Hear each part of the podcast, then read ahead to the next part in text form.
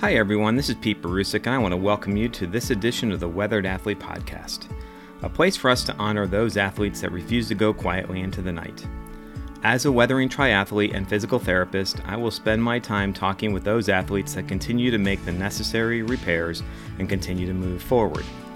My goal is to determine what sets these individuals apart from the rest of society.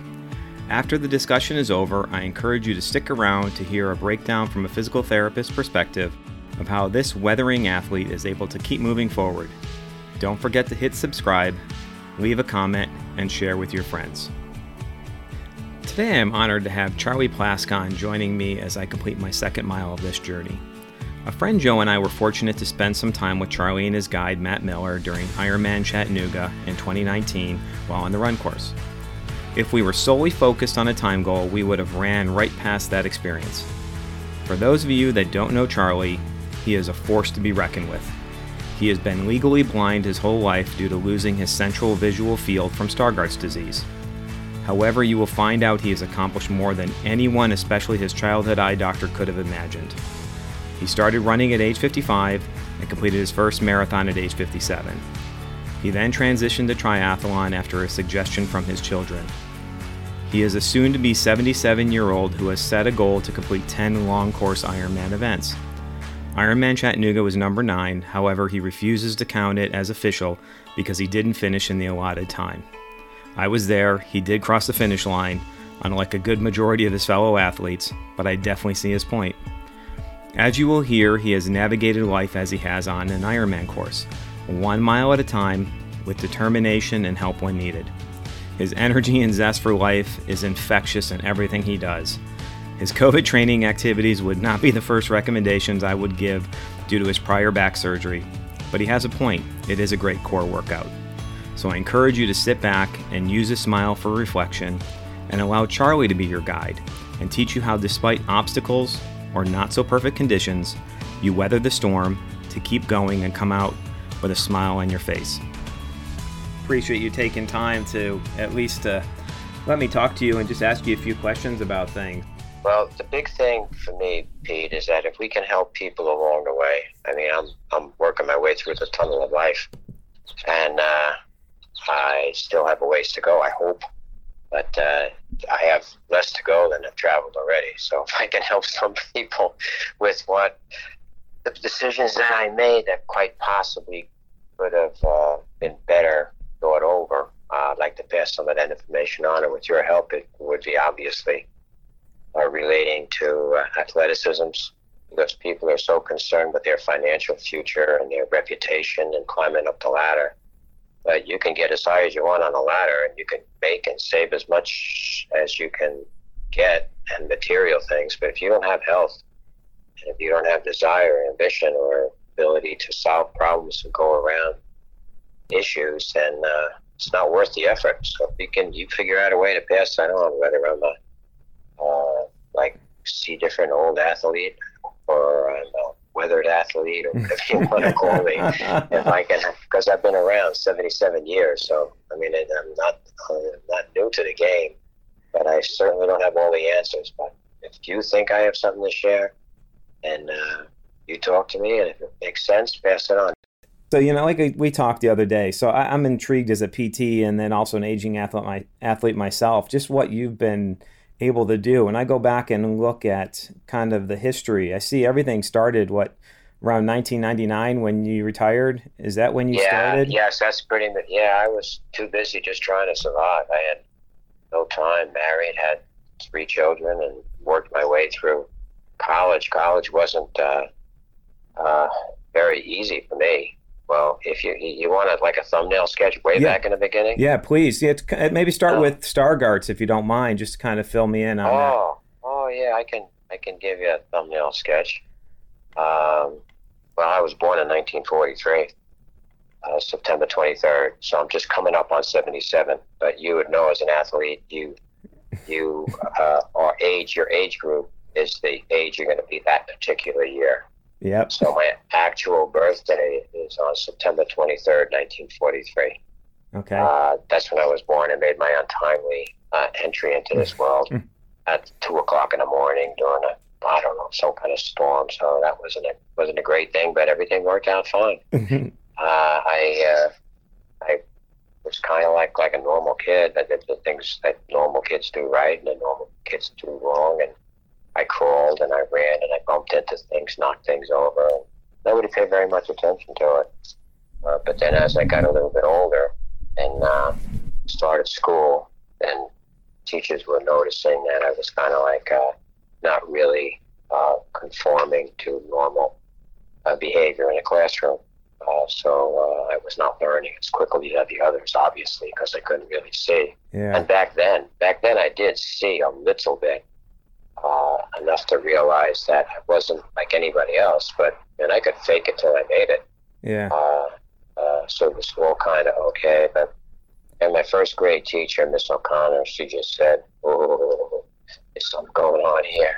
That's not good. Seems like a nice enough kid, but he's going the wrong way. He's spending too much time getting into trouble because he's got nothing else going on during the school day." So I went to a bunch of doctors. Many, my parents took me to many doctors. They couldn't figure any, anything until I went to an eye doctor, and uh, the eye doctor, you know, ran the gamut of tests, and I was sitting in the examination room, and uh, uh, my father went into the office with the doctor. I could still hear what was going on, and uh, I heard the doctor say, uh, "You know, the world's going to be much too dangerous a place. Charlie, you better keep him inside and find a special school, and it's just going to be very difficult and challenging." So I say, "You're a little kid. You figure, I don't- what does that really mean?" Yeah. uh, it wasn't wasn't a happy couple minutes, but uh, father came into the examination room and put his hand on my shoulder and said, "Okay, we're done here." Uh, got uh, into the car and we drove home. Didn't say a word until we got in the house and we walked straight through. Uh, uh, it was a long, skinny house. We lived in the city. The, the, the lot that the house was built on was 25 by 100 and that was right next to houses on either side that were also built on 25 by 100. and so the way what they did, they staggered it. One side of the house was two feet away from the other house, but the other, the alternate side, they made four, four and a half, five feet wide so you can walk into the backyard with your garbage cans. Yeah. So walks straight through, gets me into the kitchen, and he turns me around and takes his finger and pokes it into my chest. He said, Don't you listen to what that doctor said. You listen to me. And he just came on strong. He said, Don't you ever, ever use your sight as a reason for not doing something. Whatever it is you do, we will figure it out. That is So, awesome. the way I started. And back then, there was uh, uh, theoretically, it's always supposed to be the same. You listen to your parents, Yeah. and uh, there was no hotline for a kid to dial and say there's parental abuse or somebody's going to turn you in. There's nothing going on. What he says was the be all and end all. Slovak? Oh my God. it only gets more complicated. Not that that's bad, but oh, it was, it was, and if if he had trouble, which he never did, yeah. his older brother lived upstairs, and his older sister lived upstairs. So there was no way of me surviving except getting under the thumb, under the knuckle, and just listen to what they say. Yeah. And that's how I went through life. And uh, I kind of like cleaned up my act with help because then my father would talk to the teachers and they would make uh, some concessions. But as far as Stargardt's is concerned, I don't know how much you know about it, but the teachers did make concessions. Uh, they put me in the first seat Wow. of the row so I could see the chalkboard more clearly. Okay. But they didn't get the concept. They were absolutely right. I could see the chalkboard more clearly. I couldn't see what the they were writing on it. Yeah. Uh, it just didn't work that way. Yeah. So I came up with my own way to survive.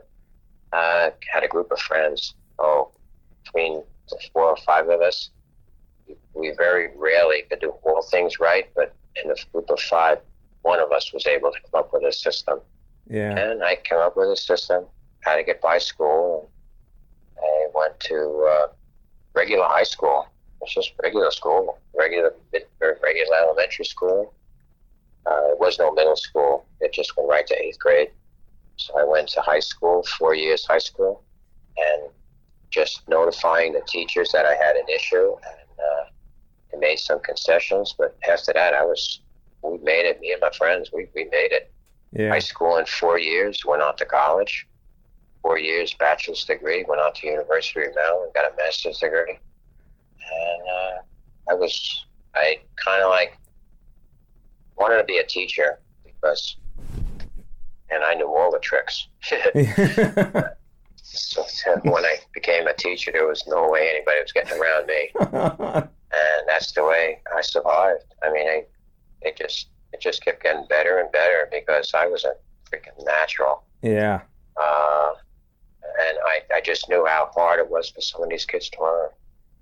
So if you don't come face on, head on, and bump heads, uh, when it's a when it's a hard nosed kid, boy or girl, didn't really matter. Go through the back door, you know, build up a relationship, and come through the back door into their head, and, and then gradually turn them around. And it worked for 32 years. Wow, that's and it was a beautiful setup for me.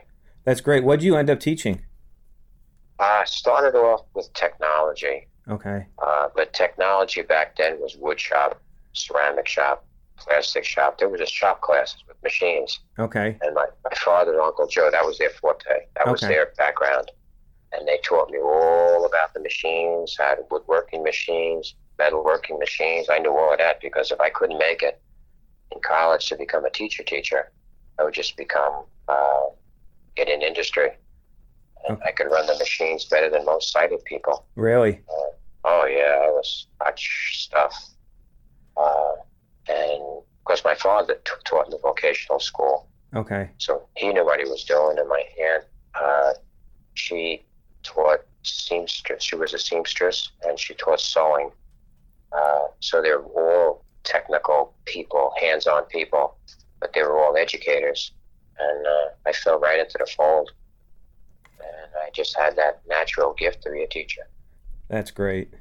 and then it got more and more complicated as my sight and I saw less and less. Yeah. I had to customize what I was able to do, so then I took went back to college again, another university, Hofstra University. I got my administrative license, and it wasn't just building level; I went right up to district level. Okay. So my graduating class was one of the last classes that had a lifetime license.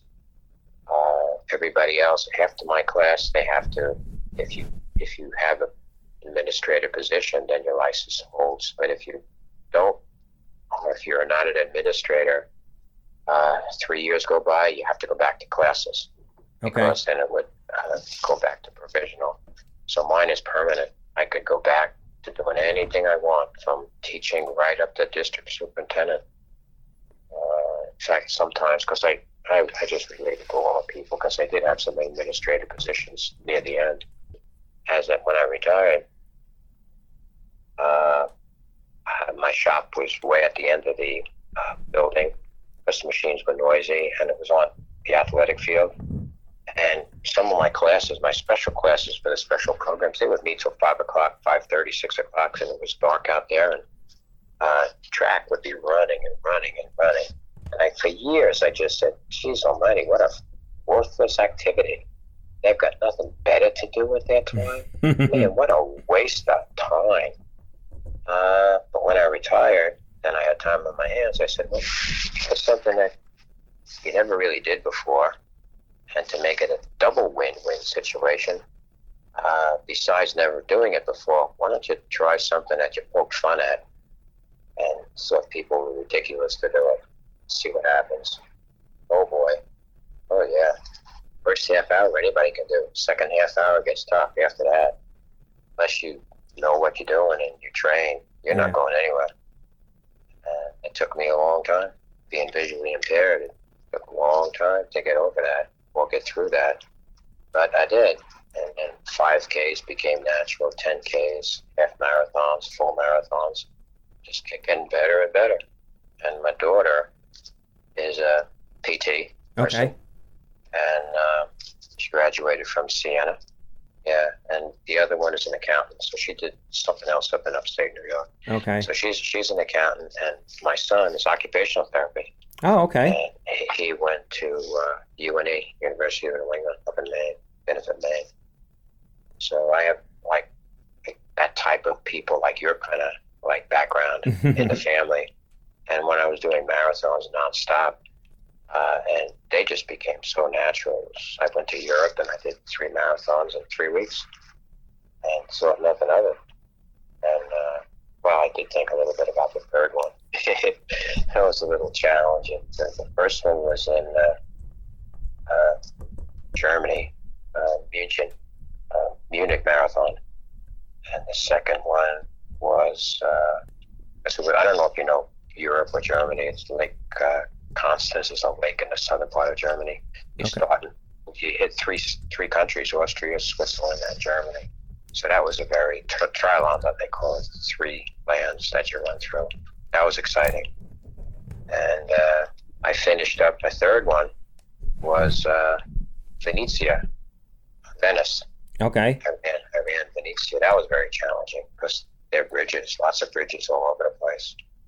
But uh, we survived them and uh, had a great time. Went for a gondola ride, drank a lot of beer when we finished. it, it, wa- it was a good thing, but then I was much younger, three, three that quick. Then my kids, t- my kids tell me that uh, you're abusing one set of muscles.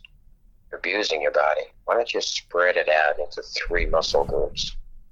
Uh, just go, not just run. Why don't you swim, bike, and then run? So I said, yeah, that's cool. So I figured, well, I'll take this swimming thing over quickly. Well, that didn't work out because you swim. I swim because I was a pretty avid water skier. I Okay. swam and surfer, but you only swim short distances just to get from point A to point B. You try swimming a mile, two miles in open water, and you have to learn a whole new philosophy. It's and that took me two years to get that one down Okay. Biking came pretty quick. Endurance on the bike, uh, I came up pretty good. So then I started off just like I did with the marathons. I did the sprint, sprint triathlons, then the Olympic distance, then the halves, and then the full. And uh, Ironman distance is when I became competitive Okay.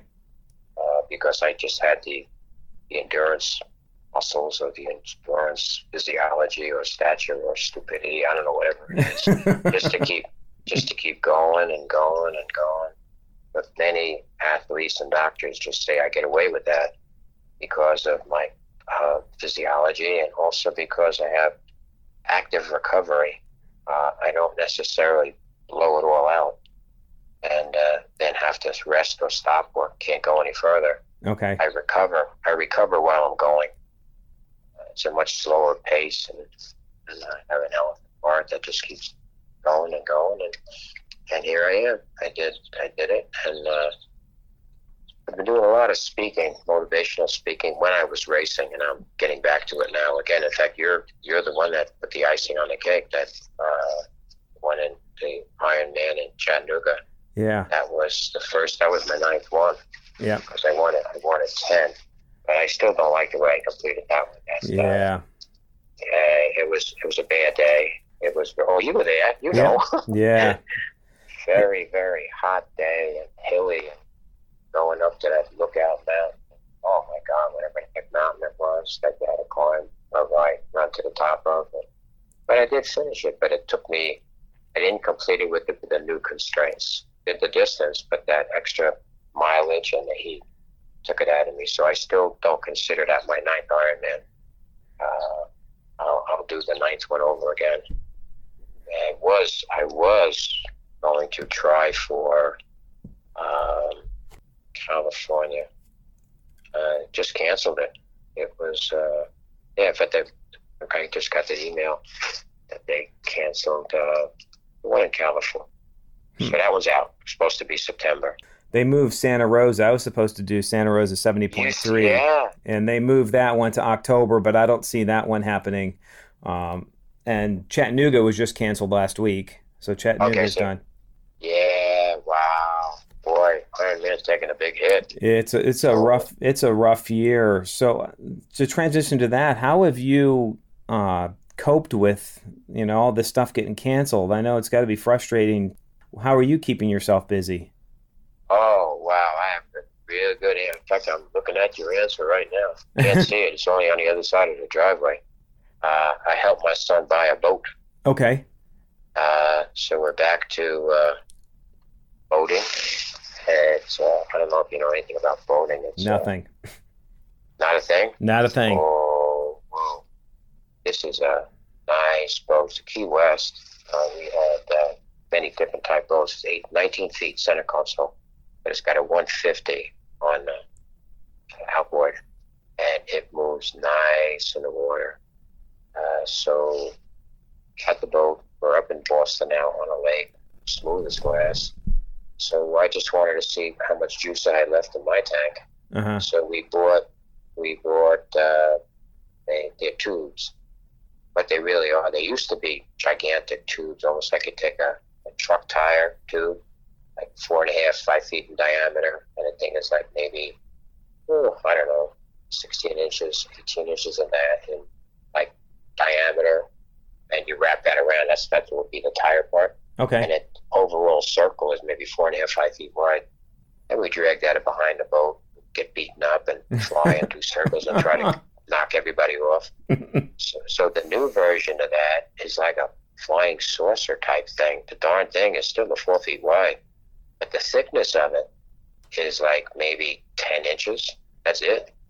So when you lay on that thing, you really have to tip up the one corner, or you're going to dig the corner in and get wiped out. yeah. So uh, I, I've been on that like Saturday and Sunday, and I know I have the strength uh, to do that. And it's exciting because I have to make friends with the water again. So I'm out there getting beaten up hour after hour, taking turns on the on the uh, uh, on the tube, and I go with my grandson, and he thinks it's hot stuff uh, he, because he's he's nine. I mean, we're taking hits, just banging into each other on the tube, flying in the air, trying not to get blown off. And he gets blown off, I get blown off, then we let go. And I mean, you skid along the water before you sink in, so you're you're moving. But this kid wants to just keep going and going. so I kind of backed off on that a little bit. So I'm gonna order a pair of water skis. I'll work with my daughter-in-law get a pair of water skis out here because I keep telling him he's a kid. He just likes. I keep telling him. I said, Jack. I mean, I've never been inside a washing machine. This is basically just going into a washing machine, getting beat to heck. Yeah, isn't it fun? Yeah, isn't it fun? Yeah, it's fun, but it, it gets old real quick. Why don't we try kneeling on the board? yeah. Trying to stand on the board. No, no, this is got bad beat, beat, beat. And, uh, yeah, so we slow down. My son brings the boat around. So you boys want another ride? Yeah, yeah. My grandson, another ride. And hit it hard, Dad. Try to knock us off. I said, oh, Uh. jeez almighty. But it, it is cute, fun. Uh, that's what I did with my son. But then, of course, I was quite a bit younger. Yeah. But it's, it's once again, you have a relationship, you build a relationship, and he sees me taking hits. I fly off, and he flies off, and it's just a cool way to build a relationship, not just with, uh, uh, I don't know, you buy him something for his birthday, buy him something for Christmas. This is something that's really cool stuff, and that's what I've done with all my kids and grandchildren as well. Yeah. See, So, so that's what I'm doing. So how's your back doing that though? Because I know you have some back issue. As a PT, I'm sorry, Charlie. As a PT, I'm not gonna say that's probably on the exercise list. I'm telling you, I'm telling you, with age, 77, there does not necessarily mean brains all of a sudden start to appear. You don't pull them out of some other part of your anatomy. No, there's no brains. Maybe they keep my ears apart, but common sense, zero, nada. I keep telling myself, my I hear my back go crack, and I go, Uh. oh, that's gonna hurt.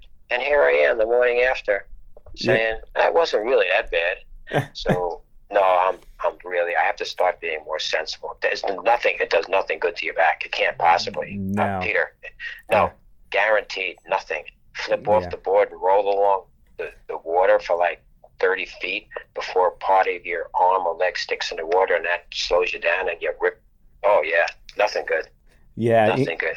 Yeah, you remember we got to try to get you through your uh, to your tenth uh, Ironman. So you know Oh, you got see, words, words of wisdom coming Yeah. from a weathering athlete. Yes, Weathering, man, yeah. you're not even, you don't even weathering. Yeah, you trust trust me, I don't. doesn't have a ripple in it.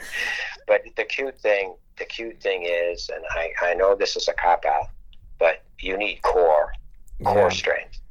This is all about core, Mm-hmm.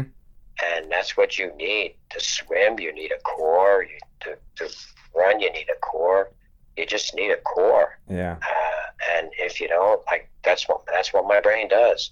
It sends messages to my feet through my core. It's not just say, "Hey, feet, let's get going." No, it's that. Then you like kick your shoulder, just make a little, little tweak of the shoulder, and then with your right hand, you take a little swing forward, and you imagine as you bring your right hand back, you're grabbing your left ankle and helping that leg go back. It's all in my brain. It's all well, you know, Yep. all connected. Yep. Your your right hand, left foot, Yep. left hand, right foot, and I'm going through the core. And I just say, get ready, core. You're gonna be busy today, and uh, that's pretty much what I do. Uh, abuse myself.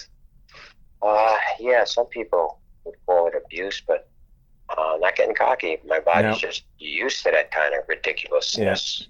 Is and uh, I do my stretches basically each day, and okay. I have a set, I have a set of weights here, uh, free weights. Because all the gyms are closed. I can't even Yeah. run to tuck, tuck into a gym now. I know. Everything's restricted. Hey, So Yeah. they restrict your activity, but they leave the out the liquor, stores open twenty four seven. So if you go the wrong way. it's so easy to build up some rubber dub dub, and the kids, the kids that were on the boat, were really really cute yesterday, uh, because the one guy's two sons came, and this this guy is like 46, 48, and he was a pretty avid uh, rollerblader skateboarder, and he's trying to get back to skateboarding. So the first thing, first thing his son says, "Daddy, you look different than Charlie. Like, why are you? Why do you? Why do you look the way you look?" And Charlie looks the way he looks. So his father goes, but it's just a physical thing, and, and um, I can even see people. So I just have to listen to them and tell, Yeah. listen to what they're saying or what they're doing. Then I can just imagine the shape that has to go along with that. And from what I can tell, he this one man, nice guy. He Yeah. specializes in uh, drinking beer. He can drink beer. Drinking beer is uh, was an athletic event fan, but he, he went out on a wake on a tube and he got beaten up. So I'm proud of him. Uh, but laugh, you're, you know, it's all cute, it's cute stuff. yeah. But he said, "Yeah, Charlie, I, I got to do something about this, and maybe seeing you out here doing this will make me make me think about it because." Uh, I say him quietly, "What are you going to be doing when you're 77?" Yeah. Oh, yeah, and that's that's pretty much where it goes. And I'm I'm not out there motivating, but I guess just I motivate all the time just by what I do, and that makes me feel that makes me feel good. So it makes me put down that uh, third martini or third third beer because it, it does nothing good. It's it's very relaxing yeah. and exciting, but that's not what I'm all about. 'Cause Yeah. now I say, now that I have the boat, because we the boat we just just got it, it, it maybe two weeks ago, just got it registered. Went in the water first thing on Saturday, and uh, it was great. And Sunday was great. So today's a down day because everybody's working. Yeah. So that that gives me an opportunity to uh, do some cross training and let her go on walk this morning with my daughter-in-law. But unless you have a serious focus on some reason to be involved with athletics, uh, it gets tough. Yeah. And the, the thing is that you could you could be sprinkled around the country and know where the people are and everybody's training, training, but you know you're going to get together in September or October or November, and then you're not going to be talking to or relating to people that are passively involved with athletics or nice to be involved. But when you start doing Ironmans, that's a whole different kind of nice. Yeah. That's like a that's a whole different kind of nice. And when you, I don't flaunt it, I don't advertise it, but when you get to a whole group of people that that's what they do. So when we go out and have a couple of beers, a couple of beers are really like couple, one or two. Yeah. It's not like Yeah. you got nothing to do except keep drinking the beer. So it's a very unique camaraderie that unfortunately this year is being put to the test. It's down to the individual, and that would make someone like yourself. Corona is giving everybody lemons, Yeah. and somebody like you can potentially make some line of thread connecting those lemons and turn it into lemonade. And uh, if I can encourage anybody to just don't give it up because Yeah. sooner or later there's going to be an activity and you can't you have to stay fit there's got to be an iron fit like for me when i was doing ironmans all the time that was like six weeks eight weeks tops you Yeah. can go from zero which really isn't isn't zero but uh, you just drop back on your training which is where i am right now because i have nothing to focus on and i want to get back into that because my balance i know uh, is becoming challenged. And my son picked up that uh, my age uh, tactily. Uh, I'm losing tactile senses because they were very extreme for me. So now I'm dropping more down into the average group. Okay. But uh, I can't really feel as much as I feel. So I am adjusting to what I can do. So we put buttons on the microwave so I can take care of because I still want to be independent. Yeah, I don't mind. I don't want to help, but I want to be independent. Uh, so I am looking for other reasons to be athletic, and now I'm going to the water skiing. Um, because there- there'll be a challenge, a certain level.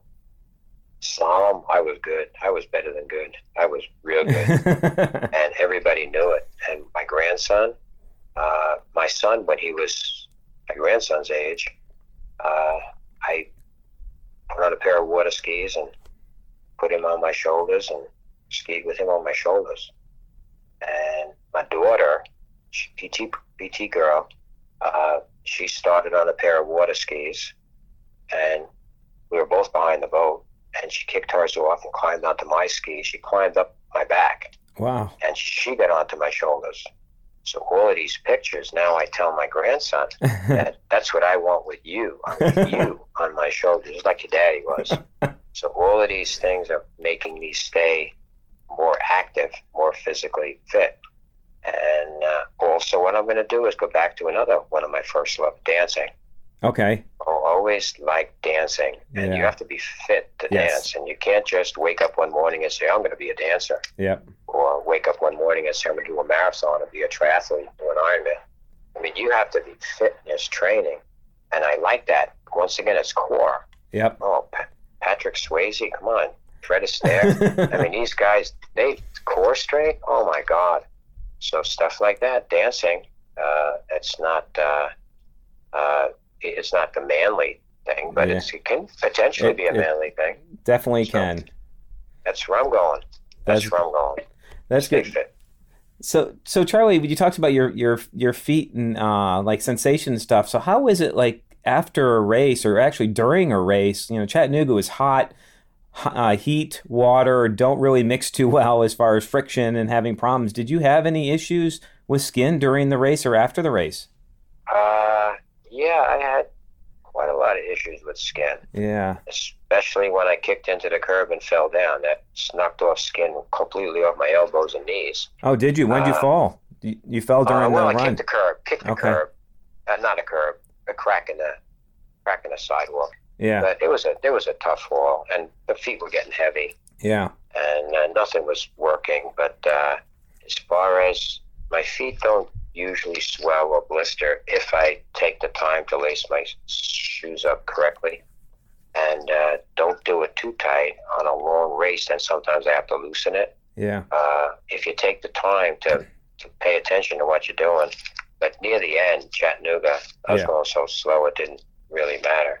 Yeah. Uh, so for me, though, something I never ever considered was walking, walking fast. Uh, there's a technique of walking fast. I've been Yeah. practicing that. You Yeah. don't you know, people say they can walk a 15 minute mile. Unless you train walking a 15 minute mile, that's not the easiest thing in the world to do. Yeah. Um, so it's all once again training. So I'm learning all these things now. Up in Boston, I go with my, my daughter-in-law, and these hills are like nonstop. Yeah. It's not like you do one or two and they they go away. They constantly going, constantly steps. I go up 13, 16, 18 steps every time you go upstairs. And that's what you do to get into the house. hmm So automatically, these people are uh, much more fit and they do this stair stepper. They don't need a stepper. Yeah. Yeah. They're stepping all the time. Uh, but it, it does, unless you are extremely focused and have a lot of time, Peter. You need a lot of time. yeah. You can't be, uh, well, I couldn't do it when I was working. Yeah. Uh, couldn't do it. Had to be when I retired. So you need a lot of time to train up. How do you how do you squeeze in training? I, I think you mentioned once that you have children, a child. No. Yeah, I have I have two sons. I'm lucky. I didn't pick up the sport till I was 45 and my oldest was in college and my youngest was in high school, so he was doing his own thing anyways. So it was kind of a perfect transition and now one's actually graduated, he's an accountant, and then the youngest is and is going to start his junior year at UNC Charlotte. So he is um he's in and out of the house, so I'm pretty much on my own. And you know i'm here with my wife and she's home with the dog so she kind of lets me i do my training in the morning i try to do it early so that i'm back and then that way i get stuff done in the house. But i, I don't know how eh, doing it when the kids are small i give anybody credit it is very difficult it takes a lot of time to do any of Oh, this yeah. stuff Oh, Yeah. oh, oh, yeah. And and listen. So now I'm doing some quick math because I, I, I, I was a math teacher part time too.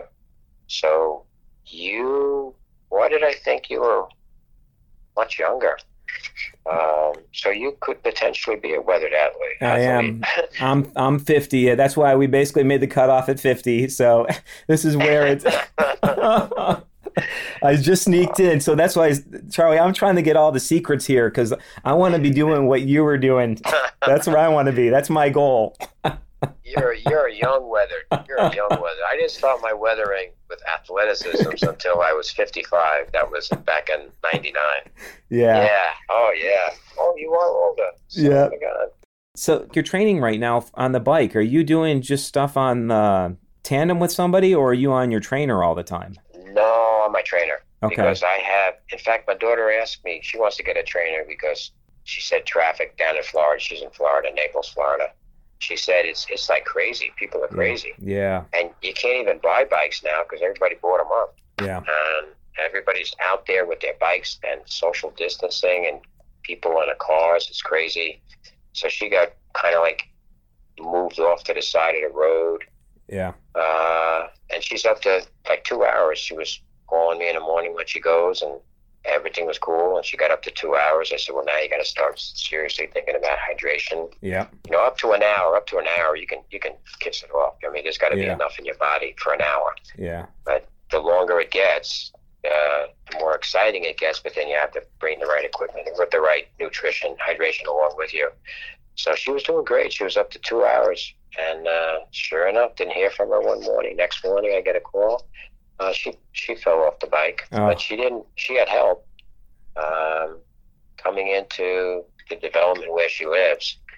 Uh, a car was making a left-hand turn, and whatever, Yeah. uh, just squeezed her off, and she headed for the curb. But uh, it was I can't. I still don't understand. Uh, she had to. She got up onto the sidewalk somehow, but she wasn't really completely in control of the bike. She managed to get out of the street so that the car didn't hit her. But uh, uh, her tire, they had recently just edged the sidewalk, and they cut out quite a bit of dirt. Yeah. Little little miniature trench on the side of the sidewalk, and that's where her front tire went in, slipped in, and then she went right off the bike. She And okay? it- yeah, yeah, just knees and elbows, you Okay. know, but nothing serious because she wasn't clipped in. Nobody Yeah. clips in. Okay. Just just their crazy father. Yeah. nobody, nobody clips in. I, I told them that's no good. You just you figure something out with maybe a cage on the end of it. That's as good as it's going to get for you guys. yeah. Nobody's nobody's clicking in, Yeah. clicking in. So she knocked off, you know, a little skin here, a little skin there. But She did okay, but uh, uh, it's all over two hours. So now she's talking training, trainer, trainer. Okay. And uh, I told her I mine is like hold, but uh, I'm not giving it up yet. It's, uh, it's an old. I was a three hundred dollar training twenty years ago. Trainer three, 30, yeah, 30, 20 years ago. yeah. And uh, the thing is that it's an oil filled one. Okay. It's not. It's not just air or nothing. It's it's a serious piece of equipment. I mean, it's beat up now, but it still works. So that that does that does good for me. Uh, and because I don't have, I have a situation. I have a beachcomber tandem. I have that up here by my son's house, and we'll put the air in the tires and go for a ride. But Yeah. that that's not what it's all about. My my racing tandem. Yeah. I mean, that thing. I can only let certain people on that Yeah. because that will that will take two of us out. Yeah. Uh, that whole thing only weighs 16 pounds, so it's like nothing. It's not a serious bike. It's a Griffin. Yeah. And when Griffin was in business, boy, I that bike is all tricked out because I had sponsors left, right, and sideways. They wanted to see that bike every place. They saw the eight Ironmans. Yeah. So I got the best wheels, the best gears, the best freaking everything. So I can't let people on that. So that's just collecting dust until I right to find the right person. You and I Yeah. cross paths. Yeah. Well, how long does it take the two of you to kind of work things out? If it's a serious athlete like you, sometimes sometimes when I fly someplace and I have the bike transported, uh, bike transport, Yeah. my bike arrives, I arrive, my guide arrives, and maybe depending on how tight we do before the race, I'll get one day, sometimes just an hour, two Wow. hours. Wow. Because the shakiest, scariest thing is to start Yeah. Because you- you're both clicking in, clipping Yeah, in. yeah. It's it's it's like serious stuff. You got to get that timing squared away. And there's one guy. Oh my God, he was so nervous and shaking the bike, and we had to stop a couple times and jump off quick, and oh, Yeah. it was terrible. So I finally convinced him. I said, "So listen, calm down. It's going to be fine." It was in Kentucky. okay. Kentucky Ironman. Yeah. Ironman Kentucky goes the rolling hills of Kentucky. I kept telling him, I said, listen, don't worry about it. This is scary. You're scared. Everything's fine. We only have to do this once. Because once we mount this bad boy, we're not getting off the darn thing until we do the 112 miles. Just once. That's all you got to do. And oh, it was a shaky start, but the rolling hills of Kentucky, we just leapfrogged up those things. We never got off the bike. Uh, we just had our two hours, and that was it Wow. average average 22 23 miles an hour for the Nice. whole distance Nice. and yeah but it, it's it's a pretty scary operation because uh, once you get into it then of course you want aero position and you Yeah. want you're Yeah. all tucked in and everything's cool and stuff happens fast you know that Yep. Oh. stuff it, it happens real fast and the double trouble is the way we have to do it on a tandem he grabs, passes it back to me, grabs one for himself, grabs another one, passes it back to me, grabs another one for himself. This is very, very complicated. yeah. and we got people running after us, trying to pass us stuff as we go. Yeah. Oh, yeah, tricky, tricky business. So much so that uh, uh, we load up, we load the bike up. We have six Yeah. cages. Okay. But that's only three for us. It's Yeah. Three for each of us, Yeah. which is what you. I'm sure you carry Yep. six, three Yeah. cages. Yeah. Yeah, I pretty much had three. I have two in the bar and have Great. one on one on the on my aero uh, position. Oh, and okay, then okay. so I had three and I used all three and I stopped every station to fill up. So what do you what do you do then during the ride? How do you know when to to drink? Are you just doing it on your own or is Matt kind of telling you or do you have a No, watch? We keep each other posted. Like you said, you better be done halfway with that first bar, or you should be halfway halfway through the first bottle. Okay. And yeah, we have to uh, because you lose track. Even even Yeah. anybody loses track. Yep. Yeah, if I don't have somebody monitoring what's going on, then I lose. And if you if you skip a couple hydration drinks, then you can't go backwards and do it. Nope. No. no. So Yeah. he, he that's another that's another guide's responsibility. Okay. So he's watching the time. He's watching yes, the yes. he's watching the miles and I know when I'm doing group rides, even bikes in front of me, I can barely hear. I have some loss of hearing in my left ear, so it's kind of hard. Are you able to hear the the guide or telling you when to drink? It, it's pretty much. I've trained so much with Matt that Yeah. we kind of like uh, we can almost like anticipate what we have to be doing, Okay. and then and then he he will say, uh, well, next time we do because most most uh, bike, in fact, maybe every single one. I don't think I ever did uh, a bike Ironman where it was just not a two loop or three loop. There's always a second loop. So the first one is just practice. Yeah. That's it. We just first practice, and he points out where we want to be when we do the second loop, or where we want to be when we do the third loop.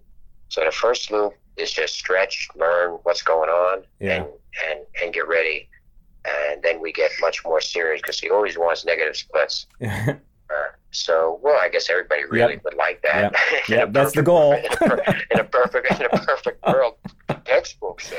Yes. well, the textbook isn't here right now. Yeah. So it's cute, but it's a lot of responsibility with the guy. But then the, when you when you work with the guide enough, you kind of like anticipate, you know, what your needs are, uh, and it, it's, it's it's definitely a relationship. So I did most of my Ironmans, uh, serious ones with Matt. The rest Yeah. of them, when he was when he was busy doing other things, then he put me in touch with somebody that was of his caliber. Okay. Uh, so then it, it, it would work. It would work uh, well as well. But then each time, then there's a rainy course. Then there's a, a detour because the, something's washed out. It's always there's always something. So the person has to be a very flexible Yeah. uh, person to begin with, and uh, but you have to have miles under your belt because that uh, under 12 mile bike ride that's not uh, that's not small potatoes. No. No, it's not. Is Matt telling you like when you're going through the race? Is he telling you how many miles you've completed or how many miles you have left? Is he give what's he giving you as far as Uh, feedback?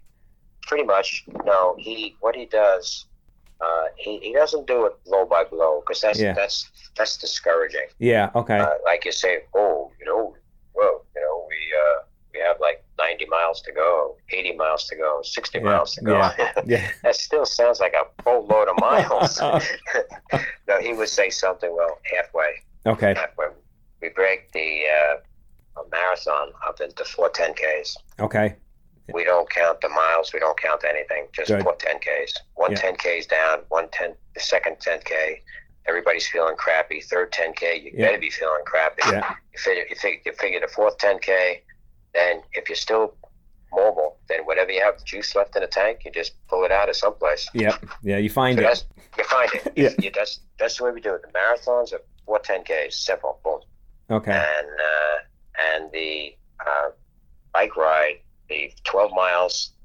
After that, it's just a century ride. Yeah. This is just a century ride. Yep. Nothing more than that, Charlie. Yep. We've done thousands of these things in training, thousands of them. Yeah. And it's a century ride.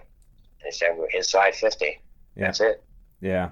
So uh, that's pretty much the way we do that. The swim is just uh, I need to know halfway on a swim Okay. because I don't I don't like swimming. I'm not a I just want to get the heck out of the water as quickly as possible. Two loop course that's great for me. Yeah. Uh, and it's half over. It's half over, and that's cool. So pretty much that's it. Because if you if you count down like how far you have to go, that's a pretty Yeah. depressing thought. It, it, it especially in the beginning. It's good at the end, but in the Yeah, oh, beginning, yeah, yeah, it's yes, yeah, yeah, yeah. it- Yeah, the the bike was every 25 miles. I broke it in the quarter, and you know, you did aid station, aid station, aid station, whatever it took to get you there. And then Yep. once you get over that second half, you're right. You're just you're just clicking them down and and just putting in the time and um, That's it. Just put. That's it. That's it. Put in Yeah. the time. yeah, putting in the time. And for me, everything. I'm just trying to enjoy the experience. You know, I feel blessed to even be able to do what I'm doing. Um, I would have never expected that I could have done it myself. It was five years ago. I would have never even thought that I could have done a, a full Ironman. But it's amazing. You just got to put down the time and you got to do it. And it's uh, I'm hooked. I love the sport. I love the people. I love the attitude. So when was your first? When was your first? Five years ago? So Ironman Chattanooga was my first full. So yeah. Really? Yeah, that was my first Oh. full. I've done uh, Beach to Battleship before it became North Carolina 70.3. That was in 2015. I've done Augusta, and then uh, I did last year. I did two events. I did Eagle Man, uh, the half. Ooh. Yeah. Okay, okay half. I did the half. That was in the spring. That was May. I like I said last year. I did both events for Crohn's and Colitis Foundation. So I started with the half in at Eagle Man, and it rained. It poured on us, Charlie, in in the. I mean, downpour on the bike, but it was my fastest bike ride ever because it's flat. You just got to pick your speed and just go. You don't really ever change your gears. You're just going.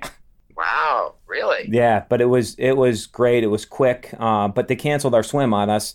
Uh, we were ready to go in, and they canceled. We're gonna have it. We're not gonna have it. It was so choppy. I'm kind of glad that they did cancel it because I'm not a great swimmer.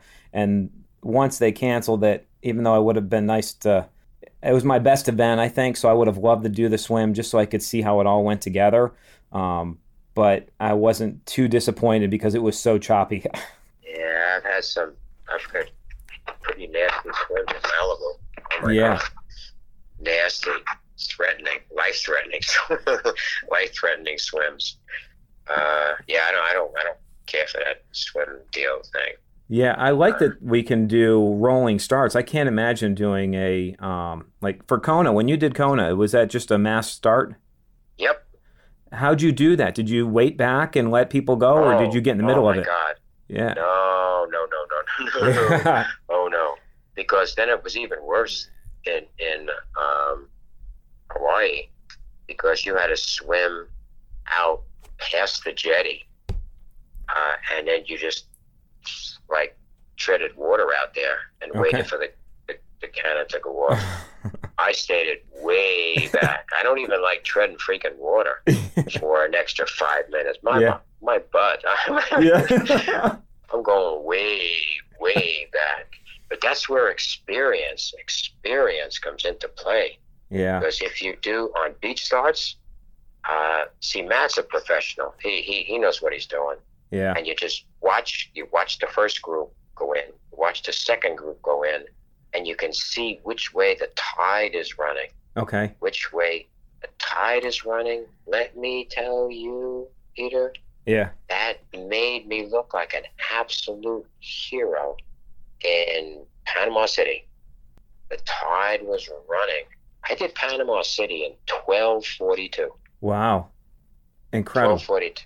That's that's the, the fastest time for a visually impaired athlete still. That is awesome. Um, but he watched and he watched and he watched, and he talked to a couple uh, people. And if you started where they told you to start, because the beach is long, you got a quarter mile of beach, you can start wherever you want. Okay. Stretch stretch out along the beach, stretch out along the beach. Everybody gets as close as they can to the first marker, and he's watching, he's watching, he's watching, and we started way late we just kept walking down the beach, down the beach, further down the beach, further down the beach. And cannon goes off, and we're way up there, all by ourselves. Yeah. Cannon, cannon goes off. We get in the water, and everybody gets in, and they're fighting the current to get to the first marker. We are swimming like we're on fire, and the current is just sending us to the first marker Wow. and we collided with the massive bodies on the first marker.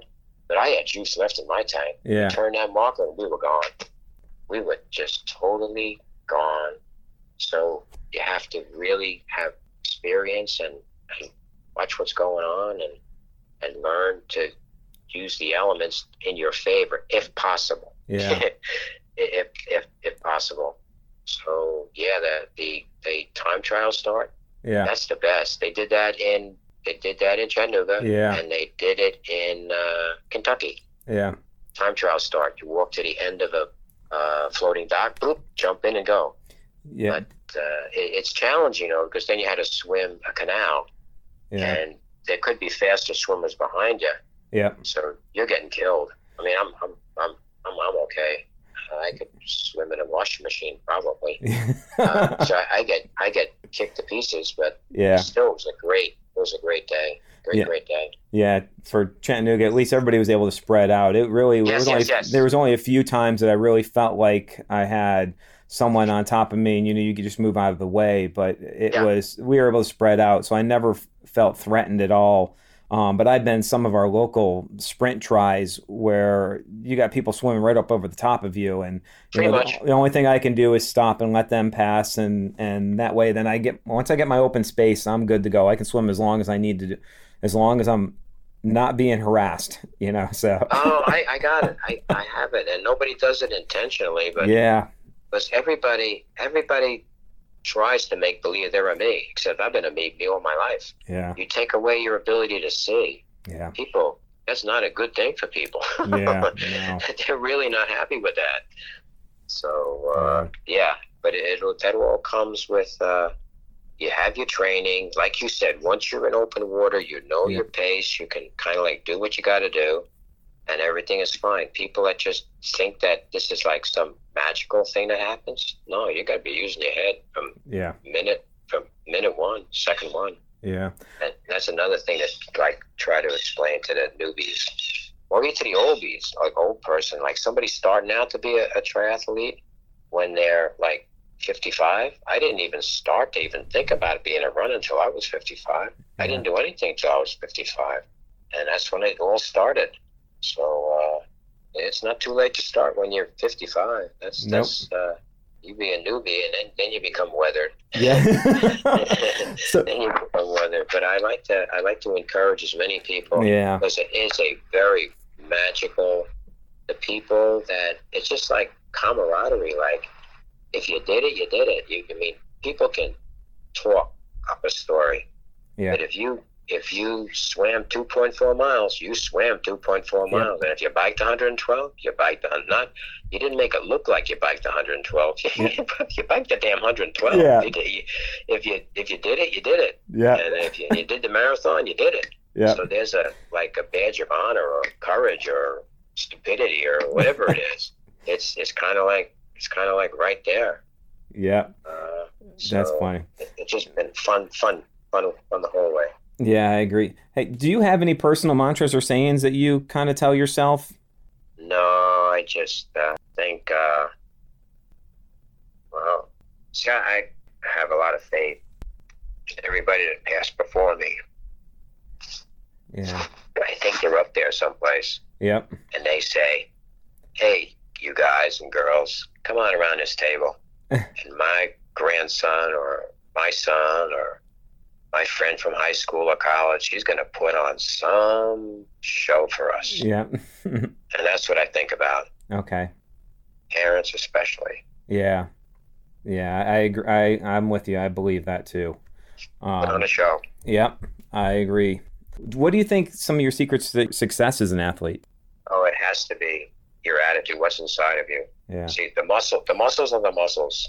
You either build them or train them,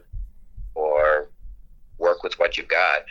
But the attitude, the heart, the heart behind the head, or the head behind the heart, then that goes to the muscles. Got to have heart. Got to Yeah. have head.